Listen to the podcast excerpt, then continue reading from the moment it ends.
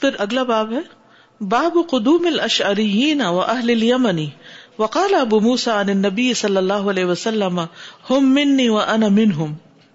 اشعری لوگوں کا آنا، یہ یمن سے تھے، وہ اہل الیمن اور یمن والوں کا۔ اشری تھے یمن والے۔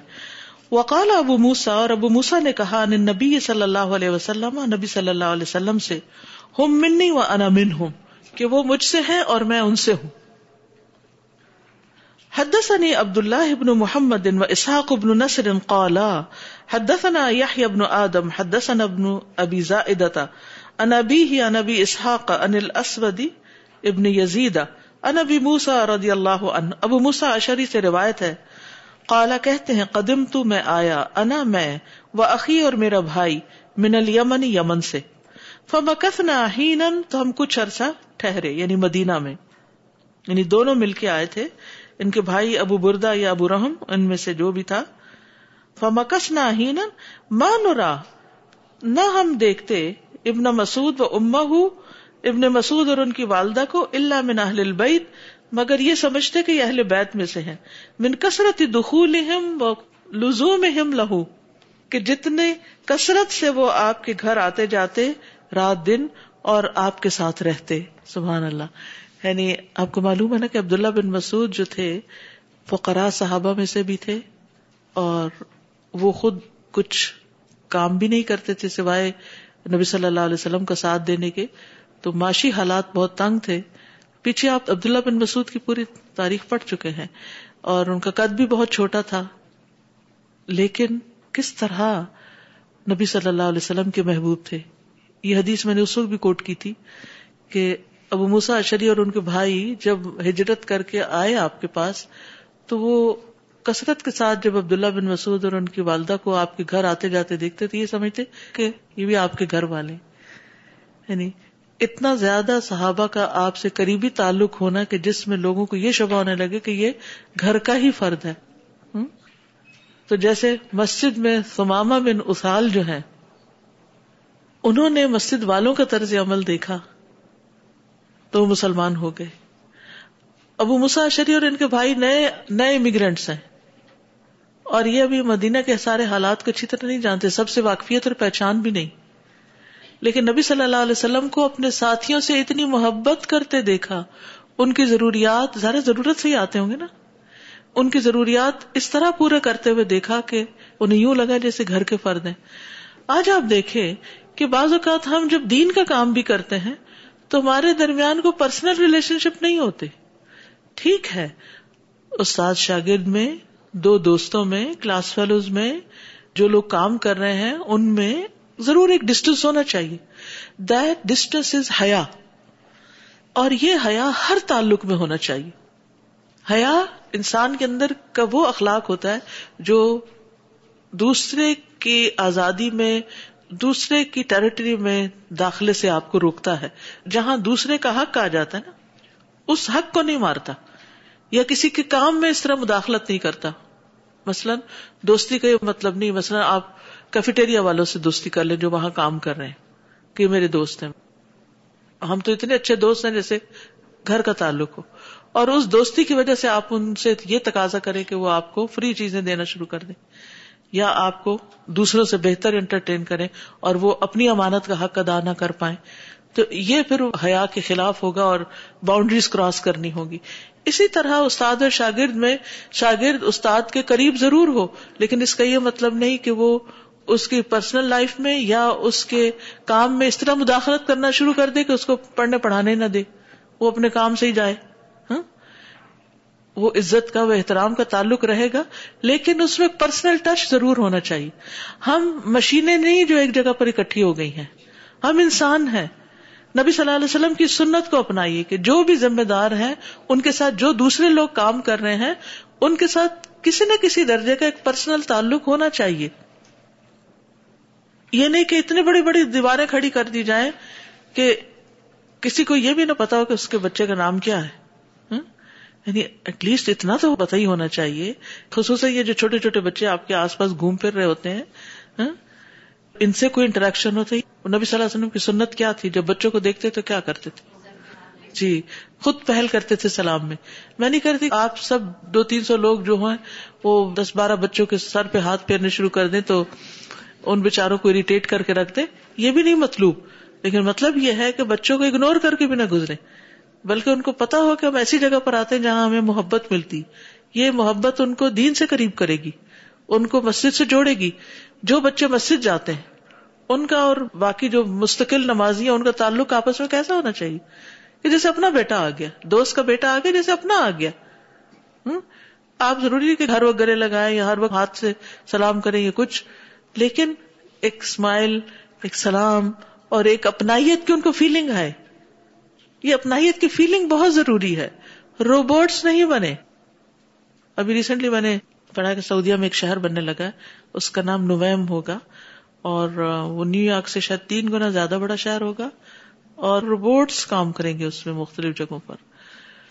تو ٹھیک ہے، ترقی کرے لیکن آئندہ یہ دور آنے والا ہے کہ آپ کے ٹرک بھی روبوٹس چلائیں گے اور سیلف ڈریون کارز ہوں گی سیلف ڈریون ٹرکس ہوں گے۔ بہت سی چیزیں تو آٹومیشن پہ آئی گئی ہیں، اور بھی بہت سی آنے والی تو پہلے ہی آپ ہر وقت مشینوں کے ساتھ ہیں۔ تو جہاں چار لوگ اکٹھے ہوتے ہیں، اور خصوصاً دین کے کام کے لیے اکٹھے ہوتے ہیں، تو ان کے اندر ایک کسی نہ کسی درجے کا، تھوڑا یا زیادہ پرسنل ٹچ اور خاص طور پر جن کے دل ٹوٹے ہوئے ہوں، جنہیں گھروں سے بڑی مشکلات ہیں۔ کچھ لوگ ایسے ہوتے ہیں نا کہ جو اپنے گھروں میں مطمئن ہے خوشحال ہے یہاں آتے ہیں، سلام دعا کی بات ختم۔ یا ان کا اپنا ایک سوشل سرکل ہے۔ تو لیکن جب آپ کو پتا ہے کہ کچھ لوگ بالکل نئے آئے ہیں، ان کا کوئی سوشل سرکل بھی نہیں ہے، ان کے کوئی رشتے دار بھی یہاں نہیں، خصوصاً کینیڈا میں، کوئی رشتے دار بھی نہیں ہے۔ تو اگر آپ یہ کلچر ڈیولپ نہیں کریں گے، سب دینی ادارے اور مساجد کے لیے میں یہی کہوں گی کہ اگر وہ ایک مسجد کے بیس پر یا اسلامک سینٹر کی بیس پر لوگوں کے درمیان آپس میں ایک محبت کی تعلق اور اکٹھا بیٹھنے کا یا حال چال پوچھنے کا ایک معاملہ نہیں ہوگا تو پھر دین آگے نہیں بڑھتا۔ انسان کتنا بھی کوئی قابل ہو لیکن جب تک تھوڑا سا ایک ذاتی سطح پر خیال نہ رکھا جائے ایک دوسرے کا، ایک دوسرے کی خبر نہ رکھی جائے، میں نہیں کہتی کہ ہر بندہ ہر بندے کی خبر رکھنے والا ہو، لیکن کم از کم آپ کے قریبی دائرہ کار میں جو لوگ، جن کے ساتھ آپ روز مل کے کام کرتے ہیں، جن سے آپ کا روزانہ کا انٹریکشن ہوتا ہے، ان کا تو حال آپ کو پتا ہونا ہی چاہیے کہ ان کے سر میں درد ہو رہی ہے یا کس حال میں ہے وہ۔ اور پھر اسے بھی پتا چلتا ہے کہ نبی صلی اللہ علیہ وسلم کے گھر میں کس طرح کے لوگوں کا آنا جانا تھا اور کس کس درجے کا آنا جانا تھا، سبحان اللہ۔ یعنی حیرت ہوتی ہے نا کہ مساکین کو گھر میں آنے دینا یہ کوئی معمولی کوالٹی نہیں ہے۔ ہم عموماً کس بات پہ فخر کرتے ہیں کہ ہم سے جو ملنے آیا اس کی کیسی گاڑی ہماری ڈرائیو وے پہ کھڑی ہے؟ ہمیں اس سے نہیں پہچانا جانا۔ ہماری پہچان کچھ اور ہے اور وہ دین ہے۔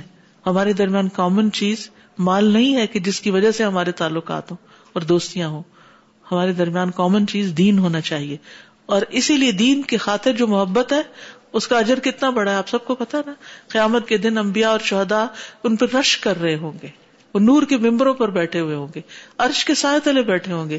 کون ہے یہ لوگ؟ یہ وہ لوگ ہیں جو اللہ کی خاطر ایک دوسرے سے محبت کرتے تھے۔ حدثنا ابو نعیم، حدثنا عبد السلام ان ایوب ان ابی قلابت ان زہدم۔ قال، لما قدم ابو موسى اکرم هذا الحي من جرم وانا لجلوس عنده وهو يتغدى دجاجا وفي القوم رجل جالس۔ کلابہ زہدم سے روایت کہتے ہیں، زہدم کہتے ہیں کہ لما قدم ابو موسا جب ابو موسا آئے، اکرم هذا الحي تو بہت عزت کی، خاطر کی، اس قبیلے کی، من جرمن، جو جرم قبیلہ تھا، تو انہوں نے جرم قبیلے کی بہت عزت کی وہ ان جلوس اور ہم بیٹھے ہوئے تھے اندہ ان کے پاس۔ بہو یا تغدا اور وہ ناشتہ کر رہے تھے۔ غدا کہتے ہیں ناشتہ، جیسے سورت القاف میں آتا نا، آتنا غدا انا دجاجن مرغی کا، مرغی کھا رہے تھے۔ وہ فلکوں میں رجل ان جالس۔ اور ان میں ایک شخص بیٹھا ہوا تھا۔ فدا الغدا تو انہوں نے اس کو بھی انوائٹ کیا کہ تم بھی کھاؤ۔ فقال انی رأیتہ یا اکل شیئن وہ شخص کہنے لگا، میں نے مرغی دیکھی تھی جو کچھ کھا رہی تھی فقزرت ہوں تو میں اس سے کراہت کرتا ہوں۔ یعنی مرغی نے کوئی نجاست کھائی تھی اس لیے مجھے مرغی کا گوشت پسند نہیں۔ فقال حلما، تو کہنے لگے کہ اچھا آؤ تو صحیح۔ انی رائی تو نبی صلی اللہ علیہ وسلم یا کل میں نے نبی صلی اللہ علیہ وسلم کو دیکھا تھا یعنی مرغی کھاتے ہوئے۔ فقالا، تو وہ کہنے لگا انی حلف تو لا اکلو میں نے تو قسم کھا لی کہ میں مرغی نہیں کھاؤں گا۔ فقال حلم کہنے لگا آؤ آؤ اخبر کا ان یمینک۔ میں تمہیں تمہاری قسم کا بھی حل بتاتا ہوں۔ انا عطین نبی صلی اللہ علیہ وسلم نفر من الشرین ہم نبی صلی اللہ علیہ وسلم کے پاس اشرین کا ایک گروہ لے کر آئے تھے۔ فسٹ احمل نہ ہو تو ہم نے آپ سے سواری طلب کی۔ فبا تو آپ نے انکار کیا یہ ملا کہ ہمیں سوار کرے نہیں یعنی آپ کے پاس صحیح نہیں، تھے کوئی اونٹ وغیرہ۔ فسٹ احمل نہ ہو پھر ہم نے آپ سے سواری مانگی۔ فہل اللہ یہ ملنا تو آپ نے قسم کھا لی کہ آپ ہمیں سواری نہیں دیں گے۔ تو ملم البت نبی صلی اللہ علیہ وسلم. پھر تھوڑی دیر گزری تھی کہ نبی صلی اللہ علیہ وسلم کے پاس، ان اتیا بنا بھی ابلن. تو آپ صلی اللہ علیہ وسلم کے پاس اونٹ جو تھے وہ لائے گئے. امر اللہ بخم سے تو آپ نے ہمیں پانچ اونٹ دینے کا حکم دیا. فلما قبض نہ پھر جب ہم نے وہ اونٹ لے لیے کلنا ہم نے کہا تغفل نبی صلی اللہ علیہ وسلم یمین ہم نے نبی صلی اللہ علیہ وسلم کو غافل کر دیا آپ کی قسم کے بارے میں. لا نفل بعدها ابدا، ہم اس کے بعد کبھی فلاح نہیں پائیں گے۔ عطی تو ہوں فاتیتہ فقلت، میں آپ کے پاس آیا، میں نے کہا، یا رسول اللہ اللہ کے رسول ان کا حلف تھا آپ نے تو قسم کھائی تھی، اللہ تحمل تحملنا، کیا آپ ہمیں سواری نہیں دیں گے؟ وقد حملتنا، اور پھر آپ نے سواری دے دی ہمیں۔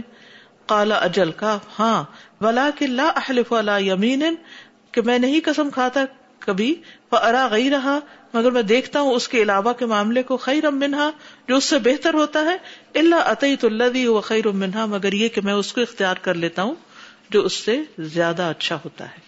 اس حدیث میں بھی بہت سی باتیں ہمیں پتہ چل رہی ہیں کہ جب اشرین آئے تھے یعنی ابو موسا اشری جو ہے، تو اس وقت کس طرح کا معاملہ ہوا؟ سب سے پہلی بات یہ کہ ابو موسا جب حضرت عثمان رضی اللہ عنہ کی خلافت میں کوفہ کے حاکم بن کر آئے، تو انہوں نے جرم قبیلے کی بہت عزت کی، ٹھیک ہے؟ لما قدم ابو موسا اکرم حاضل من جرمن، ابو موسا نے اس قبیلے کی بہت عزت کی۔ اور ہم سب بیٹھے ہوئے تھے، وہ یہ تغدہ دجاجن، وہ مرغی کھا رہے تھے۔ تو ایک شخص بیٹھا ہوا تھا، تو آپ نے اس کو بلایا کہ آؤ تم بھی کھاؤ۔ اس نے کہا، میں نہیں کھاؤں گا، کیونکہ میں نے دیکھا مرغی گندی چیزیں کھا رہی تھی۔ میں نے کہا، نہیں تم آؤ۔ اس نے کہا، میں نے قسم کھا رکھی ہے، میں نہیں کھا۔ انہوں نے کہا کہ، میں تمہیں قسم کا حال بتاتا ہوں۔ حضرت ابو موسا اشری آپ دیکھیے کس طرح دعوت دے رہے کہ آؤ میرے ساتھ کھاؤ، آؤ میرے ساتھ کھاؤ، اصرار کر رہے ہیں۔ اس نے جب کہا، میں نے قسم کھا لی، پھر بھی اصرار کیا، آؤ۔ اس سے کیا پتا چلتا ہے کہ صرف اکیلے اکیلے نہیں کھایا بلکہ ان کو بھی دعوت دی۔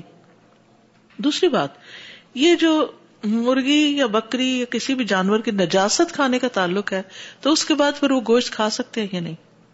یہ ایک بہت اہم سوال ہے، جس سے اکثر لوگ پوچھتے رہتے ہیں کہ چکن کھائیں یا نہیں یا چکن کو جو فیڈ دیتے ہیں، اس میں بہت کچھ چیزیں شامل ہوتی ہیں، تو اب کیا کرنا چاہیے؟ حدیث ہے، نبی صلی اللہ علیہ وسلم نے غلازت کھانے والے جانور کے دودھ کو پینے سے منع کیا ہے، جلالہ جس کو کہتے ہیں۔ نہا ان لبن الجلالہ۔ اس کے گوشت سے بھی روکا ہے۔ حتیٰ کہ اس پہ سوار ہونے سے بھی روکا ہے۔ عبداللہ ابن عمر کہتے ہیں، رسول اللہ صلی اللہ علیہ وسلم نے خیبر کے دن پالتو گدوں کے گوشت کھانے سے منع کیا اور گندگی کھانے والے جانور ان پر سوار ہونے اور ان کا گوشت کھانے سے منع کیا۔ اب سوار ہونے سے کیوں منع کیا؟ کیونکہ پھر اس کا پسینہ جو ہے اس میں بھی اسمیل ہوتی ہے اور وہ کپڑوں کو لگ جاتی ہے۔ تو ایسی چیزیں جن سے اسمیل نہ آئے، کیونکہ فرشتے جو ہیں وہ جہاں اسمیل آتی ہے، وہ چلے جاتے ہیں۔ اسمیل والی جگہ پہ فرشتے نہیں رہتے۔ تو پلیز صبح جب آپ آنے لگے نا، تو آپ کی جو جیکٹس اور کوٹس اور جرسیاں ہیں اور کپڑے ہیں، ایک دفعہ لیفٹ اور رائٹ اپنے آپ کو خود اسمیل کر لیا کریں۔ کیونکہ بعض اوقات کیا ہوتا ہے کہ جب آپ ایسے جرسیاں پہن کے آ جاتے ہیں جن میں خوب خوب گٹ گٹ کے پسینہ بھرا ہوا ہوتا ہے، کئی کئی دنوں کا۔ تو ہوتا یہ کہ جو ہی آپ ہاتھ اٹھاتے ہیں نا، کوئی چیز لینے دینے کے لیے بھی، تو اسمیل دوسروں کو ازیت دیتی ہے۔ تو انسان بھی ازیت پاتے ہیں، تو فرشتے تو وہاں رہتے ہی نہیں۔ کچھ چیزوں سے فرشتوں کو سخت نفرت ہے۔ تو اس سے ضرور بچنے کی کوشش کرے بہرحال، تو اس لیے ایسے جانور پہ بھی، ورنہ جانور کا کیا قصور؟ لیکن اس پر بھی بیٹھنے سے منع کر دیا گیا۔ اچھا اب آپ دیکھیے کہ جلالہ جو ہے جس میں اونٹ، گائے، بکری، مرغی اور بطخ وغیرہ، یہ سارے جو گندگی کھا سکتے ہیں پوٹینشلی اچھا کھانے کے ساتھ ساتھ ان کا حکم کیا ہے۔ تو اس کی مختلف حالتیں ہیں۔ نمبر ایک، وہ جانور جو بیسیکلی حلال ہی کھاتا ہے، صاف ستھری چیزیں کھاتا ہے، کبھی کبھار کوئی چیز گندی بھی کھا لیتا ہے۔ مثلاً دانا دن کا مرغی نے کھایا اور بیچ میں کوئی چھوٹا سا کوئی بچھوا آ گیا یا کوئی اور چیز ایسی آ گئی تو وہ بھی کھا لی۔ اکا دکا۔ کوئی بات نہیں۔ ایسے جانور کو کھا سکتے ہیں۔ ٹھیک ہے؟ کیونکہ ان کی بیسک فوڈ وہ نہیں ہے۔ ہاں کچھ جانور ایسے ہیں جو کھاتے ہی غلازت ہے کبھی کبھی کوئی اچھی چیز کھا لیتے ہیں۔ تو ان کا حکم پھر کیا ہوگا؟ اس کے برعکس ہوگا۔ یعنی جن کی غالب خوراک غلازت ہو، ان کا کھانا جائز نہیں۔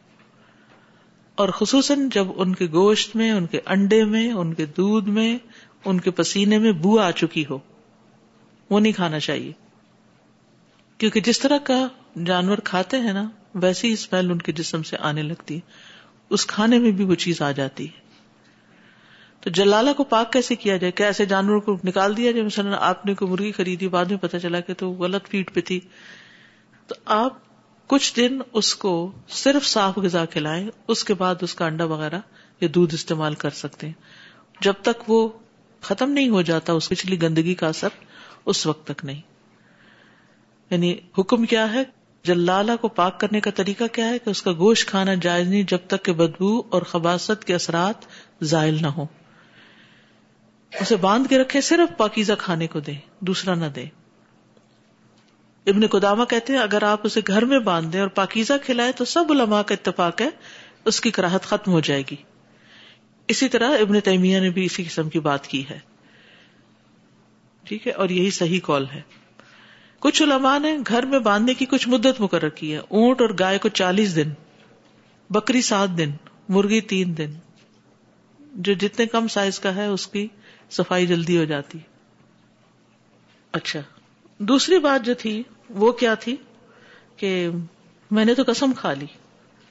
تو انہوں نے کہا کہ تم نے قسم کھائی ہے لیکن میں تمہیں قسم سے نکلنے کا طریقہ بتا دوں۔ پھر انہوں نے حدیث سنائی کہ نبی صلی اللہ علیہ وسلم جب قسم کھاتے کسی کام پہ اور اس سے اپوزٹ کچھ دیکھتے تو قسم توڑ دیتے تھے اور کفارہ دے دیتے تھے۔ ٹھیک ہے؟ یعنی بازوقت انسان کسی خیر کے کام نہ کرنے کی قسم کھا لیتا ہے۔ جیسے یہاں پر۔ انہوں نے شاید اریٹیٹ کیا ہوگا، یہ کیا وجہ تھی؟ تھا ہی نہیں آپ کے پاس، آپ کہاں سے دیتے؟ لیکن اتنے میں آ گیا۔ اس سے یہ بات بھی پتہ چلتی ہے کہ نبی صلی اللہ علیہ وسلم انسان تھے، انہیں غیب کا علم نہیں تھا۔ اگر انہیں پتا ہوتا ہے کہ چند گز کے فاصلے پر اونٹ آ رہے ہیں، آ رہے ہیں اور ان میں سے آپ دے سکتے ہیں، تو آپ کبھی بھی ایسی قسم نہ کھاتے۔ اچھا بعض اوقات ہم سب کے ساتھ بھی اس طرح کا کچھ نہ کچھ ہوتا ہے نا، کہ ہم ایک چیز کو لازم کیے ہوتے۔ یہ تو کام میں کبھی نہیں کروں گی۔ اور پھر آپ کو نظر آتا ہے کہ اچھا اب نہ کیا تو نقصان بہت بڑا ہوگا۔ تو پھر آپ کیا کرتے ہیں؟ کر لیتے ہیں۔ اگر قسم بھی کھائی بھی ہو تو اس کو توڑ کے کفارہ دے کے اس کام کو کر لینا چاہیے۔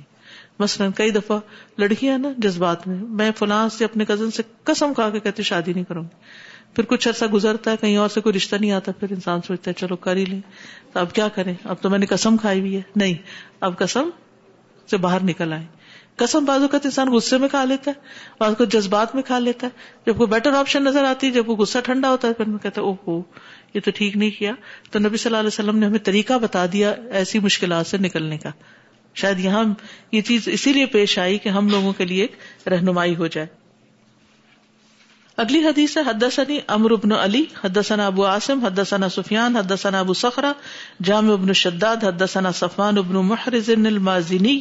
قال حدثنا عمران ابن حسین قال، جاءت بنو تمیم الى رسول اللہ صلی اللہ علیہ وسلم. بنو تمیم رسول اللہ صلی اللہ علیہ وسلم کے پاس آئے، پیچھے حدیث گزر چکی ہے۔ فقال اب شروع یا بنی تمیم، آپ نے فرمایا، بنو تمیم، خوشخبری حاصل کرو یعنی جنت کی۔ فقالو اما بشر تنا فعتنا آپ نے خوشخبری تو دے دی، اب ہمیں کچھ مال بھی دیں۔ فتغیر وجہ رسول اللہ صلی اللہ علیہ وسلم۔ تو رسول اللہ صلی اللہ علیہ وسلم کا چہرہ بدل گیا۔ فجا اناس من اہل الیمن یمن کے کچھ لوگ آئے، فقال النبی صلی اللہ علیہ وسلم، اقبل البشرا۔ تو آپ نے ان سے کہا کہ خوشخبری پاؤ۔ ادلم یکبل ہا بنو تمیم بنو تمیم نے خوشخبری نہیں لی۔ قالو قد قبل نہ یا رسول اللہ۔ تو اشریوں نے یا یمنیوں نے کیا کہا؟ ہم نے قبول کر لیا اللہ کے رسول صلی اللہ علیہ وسلم۔ حدثني عبد الله بن محمد الجعفي، حدثنا وهب بن جرير، حدثنا شعبة عن اسماعيل بن ابي خالد، عن قيس بن ابي حازم، عن ابي مسعود ان النبي صلى الله عليه وسلم قال، ابو مسعود کہتے ہیں کہ نبی صلی اللہ علیہ وسلم نے فرمایا المان ہا ہونا کہ ایمان یہاں ہے۔ وہ اشار ابی ہی یمن اور آپ نے یمن کی طرف اشارہ کیا، کہ ایمان کن کے اندر؟ یمنیوں کے اندر۔ بل جفا وغلز القلوب اور بدسلوکی، جفا کہتے ہیں بدسلوکی۔ وغلز القلوب، اور دلوں کی سختی۔ فل فدادین ان دا اصول ادناب الابل چلانے والوں میں۔ فداد کون ہے؟ چلانے والے ان دا اصول ادناب الابل اونٹ کی دموں کے قریب۔ یعنی جو اونٹوں کی دموں کے پاس چلاتے ہیں، ان کو چرانے والے مراد ہیں۔ منہی یتلو کرنا شیتان جہاں سے شیطان کے دو سینگ نکلیں گے۔ ربیا و مزر اشارہ تھا ربیا اور مزر کی طرف۔ تو یہاں آپ صلی اللہ علیہ وسلم یمنیوں کی اشریوں کی تعریف کر رہے ہیں اور کیا فرما رہے ہیں کہ ان کے اندر ایمان ہے۔ حدثنا محمد ابن بشار، حدثنا ابن ابی عدی ان شعبت ان سلیمان ان زکوان ان ابی حریرت رضی اللہ عنہ ان النبی صلی اللہ علیہ وسلم قال، اتاکم اہل الیمنی آئے ہیں تمہارے پاس یمن والے، ہم ارق افئدتن یہ دل کے بڑے نرم ہیں۔ ارق رقیق، باریک ہیں اور الین قلوبن دل کے بہت نرم ہے۔ یہاں ارق اور الین دو الگ الگ لفظ استعمال ہوئے ارق رقیق باریک پردے کو کہتے ہیں ہاں؟ یعنی ان کے دلوں کے پردے بڑے باریک ہیں، بات جلدی اندر چلی جاتی ہے۔ وہ الین اور بڑے نرم بھی ہیں۔ نرم بھی ہیں اور باریک بھی ہیں۔ المان و یمان ان والحکمت یمانیت ایمان یمن سے ہے۔ والحکمت اور حکمت بھی یمانیت یمن والوں میں ہے۔ ایمان بھی یمن والوں کا اچھا اور حکمت بھی یمن کی اچھی۔ والفخر والخیالا فی اصحاب الابل، اور فخر اور تکبر اونٹوں کے مالکوں میں ہے۔ وہ سکینت والوقار فی اہل الغنم، اور سکینت اور سہولت وقار بکریوں والوں میں ہے۔ وقال غندر غندر نے کہا انشوبان سلیمان سمیت زکوان نبی حرارا ان نبی صلی اللہ علیہ وسلم۔ سبحان اللہ۔ صحبت کا اثر۔ کس کی صحبت کا؟ جو اونٹوں کے بیچ میں رہتے ہیں، اونٹ چراتے ہیں اور چلاتے ہیں ان کے پیچھے، اور اونٹ کا سائز بھی بڑا ہوتا ہے اور اوپر ہی دیکھتے رہتے ہیں تو پھر گردنیں اوپر ہی ہو جاتی ہوں گی۔ اور اس کا سر انسان کے اوپر آتا ہے۔ اب آپ کہیں گے، پھر ان کا کیا قصور ہے؟ اونٹ چرانے چھوڑ دیں۔ نہیں، اونٹ چرانے نہیں چھوڑے لیکن اپنی اس ویکنیس کو کیا کرے درست کرے اچھا اسی طرح بعض جابز ایسی ہوتی مثلاً پولیس کی جاب ہے، مثلاً کوئی جج ہے، اور اسی طرح کی سرٹن جابز ہوتی ہیں جس میں انسان سارا دن یا مجرموں سے اس کا واسطہ ہوتا ہے۔ یا وہ جانوروں کی ٹریننگ کر رہا ہوتا ہے، یا کوئی اور اسے اب اس کے اثرات کیا ہوتے ہیں؟ گھر آ کے۔ ویسے ہوتے ہیں نا۔ اور آپ یہاں سے قرآن اور حدیث پڑھ کے جا رہے ہوتے ہیں۔ اچھے اچھے دوستوں سے مل کے جا رہے ہوتے ہیں، ایک اچھے ماحول سے نکل کے جا رہے ہوتے ہیں، تو آپ کے اوپر اثرات کچھ اور ہوتے ہیں۔ جو گھر والے ہیں، وہ آ رہے ہیں کسی ایسی جگہ سے جو بچے ہیں، سارا دن بلی ہو کے آ رہے ہیں اسکول سے، یا ہسبینڈ ہے وہ کوئی ٹف جاب کر کے آ رہے ہیں، سارا دن سامان اٹھا اٹھا کے، یا ٹیکسی چلا کے، یا کچھ۔ اب آپ خود چونکہ بہت خوش ہیں، مثلاً تو آپ کی ایکسپیکٹیشن کیا ہوتی ہے؟ دوسرے بھی بہت نرم دل اور اسی طرح کی اچھی اچھی باتیں کریں اب آپ سے اور جب وہ نہیں کرتے تو آپ ایک دم غصے میں آ جاتے ہیں یا فرسٹریشن ہونے لگتی۔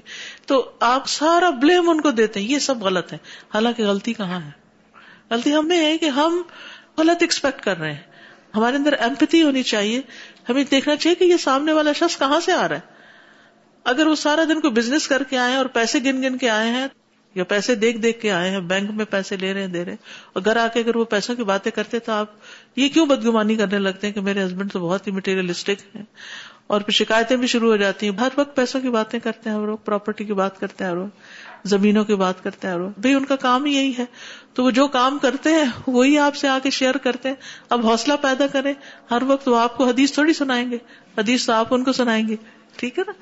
تو اس میں آپ دیکھیے کہ کس طرح جانوروں کی عادات بتا کے ان کے ساتھ رہنے والوں کی بھی عادات بتا دی گئی وہ سکینت الوقار فی اہل الغنم۔ اہل الغنم میں سکینت اور وقار ہے۔ اس سے پتہ چلتا ہے کہ مٹی کا بھی اثر ہوتا ہے، ماحول کا بھی ویدر کا بھی، جس کام میں انسان ہوتا ہے، جس جاب میں ہوتا ہے، اس کا بھی۔ اب ان ساری باتوں کو جاننے کا فائدہ کیا ہے؟ حکمت اب کیا ہے؟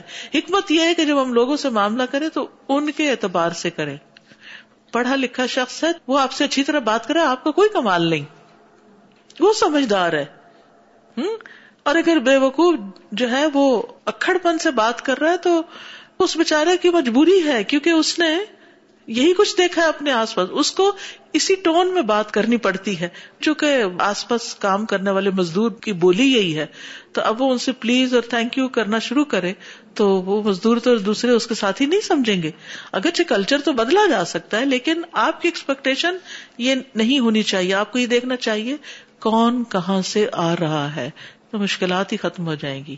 کیونکہ آپ اس کو اسی کے اعتبار سے لے رہے ہیں جو وہ ہے۔ اپنے حساب سے ایکسپیکٹیشن نہیں رکھ رہے۔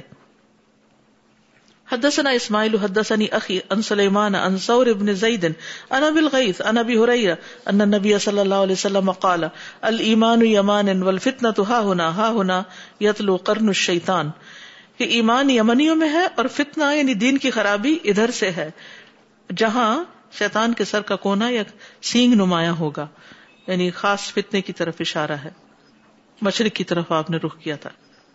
حدثنا ابو اليمان، اخبرنا شعيب، حدثنا ابو الزناد، عن الاعرج عن ابي هريره رضي الله عنه، عن النبي صلى الله عليه وسلم، قال اتاكم اهل اليمن اضعف قلوبا، یمن والے آ گئے ہیں، جن کے دل نرم ہیں وہ ارق افدتا جن کے دل کے پردے باریک ہیں، الفقه یمان والحکمت یمانیہ فقہ یمن والوں کے پاس ہے، اور حکمت بھی یمن والوں ہی کی ہے۔ یعنی دین کو خوب اچھی طرح سمجھتے بھی ہیں، اور اسی طرح کے کام کرتے ہیں۔ حدثنا ابدان ان ابی حمزہ ان الامش ان ابراہیم۔ ان الکما قال كنا جلوسا مع ابن مسعود، فجاء خباب، فقال، یا ابا عبد الرحمن ابراہیم النخی نے القما سے روایت کی القما کہتے ہیں ہم عبداللہ بن مسعود کے ساتھ بیٹھے ہوئے تھے، کہ اتنے میں خباب بن ارت، مشہور صحابی ہیں، وہ آگے فقال، انہوں نے پوچھا، یا ابا عبد الرحمان ہے ابو عبد الرحمان یعنی عبداللہ بن مسعود سے پوچھا۔ ایستی ہاؤ شباب یقرو کما تقرو کیا یہ سب نوجوان اس طرح قرآن پڑھ سکتے ہیں جیسے آپ پڑھتے ہیں؟ یعنی آپ کے شاگرد ہیں، ان کے اندر کوئی قابلیت آ گئی ہے؟ کالا اما ان کا لوشے امر تو باد یقرو کہتے اچھا اگر تم چاہتے تو میں ان میں سے کسی کو کہتا ہوں، ذرا پڑھ کے سنائے گا علیہ کا آپ پر۔ کالا جل کہ بالکل ٹھیک ہے، پڑھ کے سنائے۔ کالا اقرا یا القما تو عبداللہ بن مسعود کے شاگرد ہیں القما انہوں نے ان سے کہا، پڑھو بھائی۔ فقال زید ابن ہدیر اخو زیاد ابن ہدیر تو زید بن ہدیر جو زیاد بن ہدیر کے بھائی تھے، اتا امر القما تھا، آپ القما کو پڑھنے کو کہہ رہے ہیں۔ یقرا ولی سب یقرا نہ کہ وہ پڑھے، اور وہ ہم سے کچھ زیادہ اچھا تو نہیں پڑھ سکتا یہ ٹیپیکل جو اسٹوڈینٹس کے بیچ میں ایک ہڈن جیلسی ہوتی ہے تو انہوں نے تو منہ سے بول کے کہہ دیا، آپ اس کو چانس دے رہے ہیں، یہ کچھ زیادہ بریلینٹ اسٹوڈینٹ تو نہیں ہے، ہم بھی کر سکتے ہیں۔ قال اما انك ان شئت اخبرتك بما قال النبي صلی اللہ علیہ وسلم فی قومك وقومه.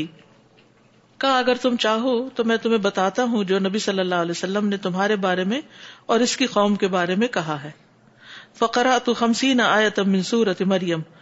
تلکما کہتے ہیں، میں نے سورت مریم کی پچاس آیتیں پڑھ کے سنائی۔ فقال عبداللہ تو عبداللہ بن مسعود کہنے لگے کئی فترا کیسی لگی یعنی بچے نے پڑھ دیا، بتاؤ کیسی لگی کالا کہا، قد احسنا بہت اچھی پڑھی. کالا عبد اللہ عبد اللہ بن مسعود کہتے ہیں میں اکر شعین اللہ ہو یقر نہیں پڑھتا میں کوئی چیز مگر وہ اس کو پڑھ لیتا ہی یعنی نہیں جیسے میں پڑھتا ہوں، ویسے ہی یہ پڑھتا ہے۔ تم بلطفت خباب بن پھر وہ خباب بن ارد کی طرف متوجہ ہوئے وہ علیہ خاتم ان منظہ بن ان کے ہاتھ میں سونے کی انگوٹھی تھی۔ فقال علم یا انلحاد الخاتم یلقا؟ کیا خوبصورت انداز ہے۔ کیا اس انگوٹھی کے لیے وقت نہیں آیا کہ اس کو اتار دیا جائے، پھینک دی جائے؟ کالا اما ان کلن ترا ہوا لئی باد الوم لگے کہ تم آج کے بعد اس کو مجھ پر نہیں دیکھو گے۔ وہ القا ہو تو انہوں نے اس کو ڈال دیا، اتار دیا۔ روا گندر ان شوبا گندر نے اس کو شوبا سے روایت کیا ہے۔ تو یہاں پر آپ دیکھیے، اس حدیث میں بھی کچھ چیزیں ہیں۔ ایک تو یہ کہ صحابہ صحابہ سے ملاقات کرنے کے لیے جاتے ہیں۔ ملاقات کی تو ملاقات پر کیا کیا؟ اس وقت مشغول ہوں کہ اپنے شاگردوں کے ساتھ بیٹھے تو کہا کوئی اچھا پڑھتا ہے تو ان کا ہاں یہ پڑھتا ہے۔ اب جب ایک پڑھنے لگا تو دوسروں نے کہا کہ ہم بھی پڑھ سکتے ہیں۔ تو اس پر انہوں نے پھر ان کے قبائل کے بارے میں کچھ بتا کے ان کو مطمئن کیا اور ان کا کہ اچھا تم پڑھو۔ جو اچھا واقعی پڑھتا تھا اس سے پڑھوایا۔ اور پھر وہ جب انہوں نے پڑھی بھی تو سورت مریم کی پچاس آیتیں پڑھی۔ اور خباب کو بہت پسند آئی اور یہ تعریف کرنا، قد احسنا شاگرد کی تعریف کرنا احسن تھی احسن تھا یہ استاد کے لیے جائز ہے، ضروری ہے کیونکہ جب ہم شاگرد کو اپریشیٹ کرتے ہیں، جزاک اللہ یا ویل ڈن یا کچھ بھی کہتے ہیں، تو اس سے اس کا حوصلہ بہت زیادہ بڑھ جاتا ہے۔ جب ہم پڑھاتے رہتے ہیں تو شاگردوں کی نفسیات بھول جاتے ہیں۔ انسان ہوتے ہیں، ان کی کچھ ایکسپیکٹیشن ہوتی ہیں ٹیچر سے۔ وہ ایکسپیکٹیشن پوری کرنی چاہیے، اس سے وہ آگے بڑھتے ہیں۔ بچوں کے ساتھ بھی یہی معاملہ کیجیے۔ شاباش۔ گڈ ایکسیلنٹ فیئر اور گھر آ کے بچے کاپی اسکول کھول کے دکھا، دیکھو، آج مجھے اسٹار ملا ہے۔ حالانکہ اسٹار کی ویلو کہ اتار کے بیچ سکیں گے کہیں یا کچھ کریں گے؟ نہیں، اس کی ویلو وہیں پر جہاں لگا ہوا ہے۔ تو استاد کی طرف سے پازیٹو اسٹروکس جو ہے وہ طالب علم کو بہت آگے بڑھاتے ہیں۔ پھر دوسری بات یہ کہ بعض صحابہ کو بعض احادیث یا احکام کا نہیں پتا تھا، کیونکہ ہر وقت ہر ایک ہر بات نہیں سن رہا تھا۔ تو جنہیں معلوم تھا وہ دوسروں کو بتا دیتے تھے۔ پھر یہ کہ امر بال معروف اور نئی انل منکر میں دیر نہیں لگائی۔ یہ امر بال معروف تھا نا، یا نئی انل منکر تھا کہ یہ انگوٹھی کب اترے گی؟ کہنے کا انداز کتنا حکمت والا ہے۔ کیا ابھی تک وقت نہیں آیا کہ اب اتر جائے؟ کہ اب ہم نے کبھی کسی کو منع کیا اس انداز میں؟ یا تو کرتے نہیں کرتے تو بہت سختی سے جس سے دوسرے اوفینڈ ہو جاتے ہیں۔ تو یہ حکمت بھرا انداز بھی سیکھنے کا ہے۔ اور ان کا اگر ریسپشن دیکھیں، کتنے ریسپٹو ہیں۔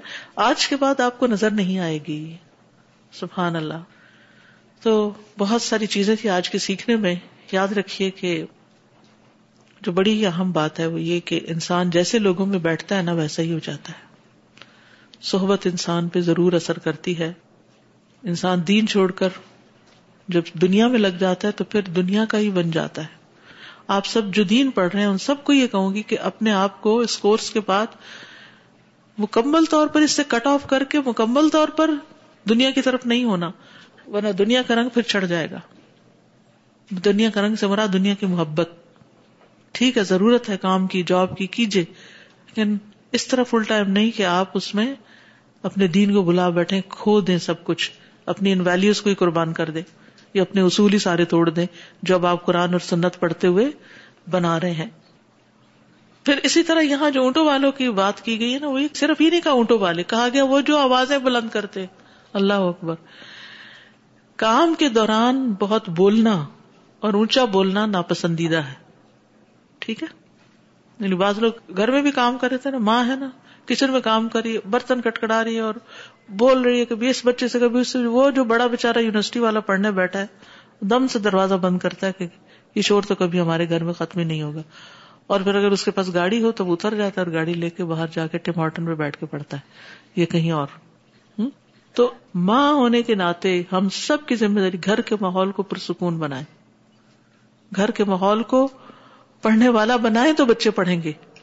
جب گھر کا ماحول ہی نہیں ہم نے تیار کیا تو وہ پھر کس طرح مطمئن ہوگے پھر اسی طرح یہ ہے کہ دل کی سختی کیا ہوتی ہے؟ دل کی سختی قصبہ جو ہوتی ہے کہ نہ کسی نصیحت، نہ کسی باز، نہ کسی کے کسی ایکشن جسچر کسی چیز سے کوئی متاثر ہی نہ ہونا۔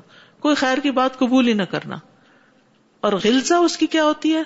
کسی بات کا نہ سمجھنا، نہ عقل رکھنا۔ ربی اور مضر کی تخصیص کیوں کی گئی؟ کیونکہ انہوں نے حق کو قبول کرنے میں سنگ دلی کا مظاہرہ کیا تھا۔ اور یہ جو مشرق کی طرف سے فتنہ نمودار ہونے کی بات ہے تو پہلا فتنہ جو بدعت کا تھا وہ اسی طرف سے اٹھا تھا۔ اور پھر اہل یمن کے دلوں کی صفت بیان کی گئی ہے یہاں۔ تو حکیم وہی ہے جس کی عقل اور بردبالی اس کو جہالت کا کام کرنے سے روکتی ہے۔ سبحان کا اشہد اللہ اللہ اللہ انت استخر و اطوب الیک۔ السلام علیکم و رحمۃ اللہ وبرکاتہ۔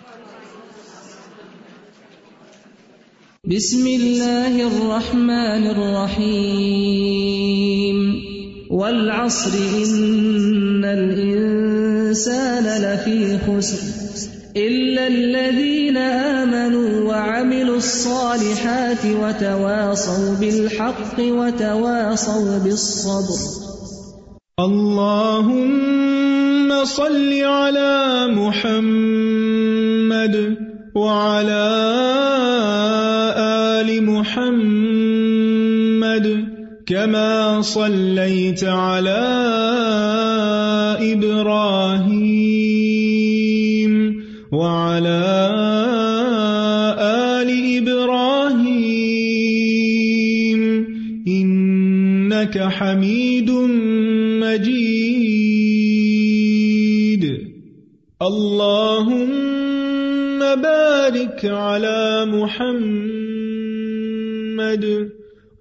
وعلى آل محمد كما باركت على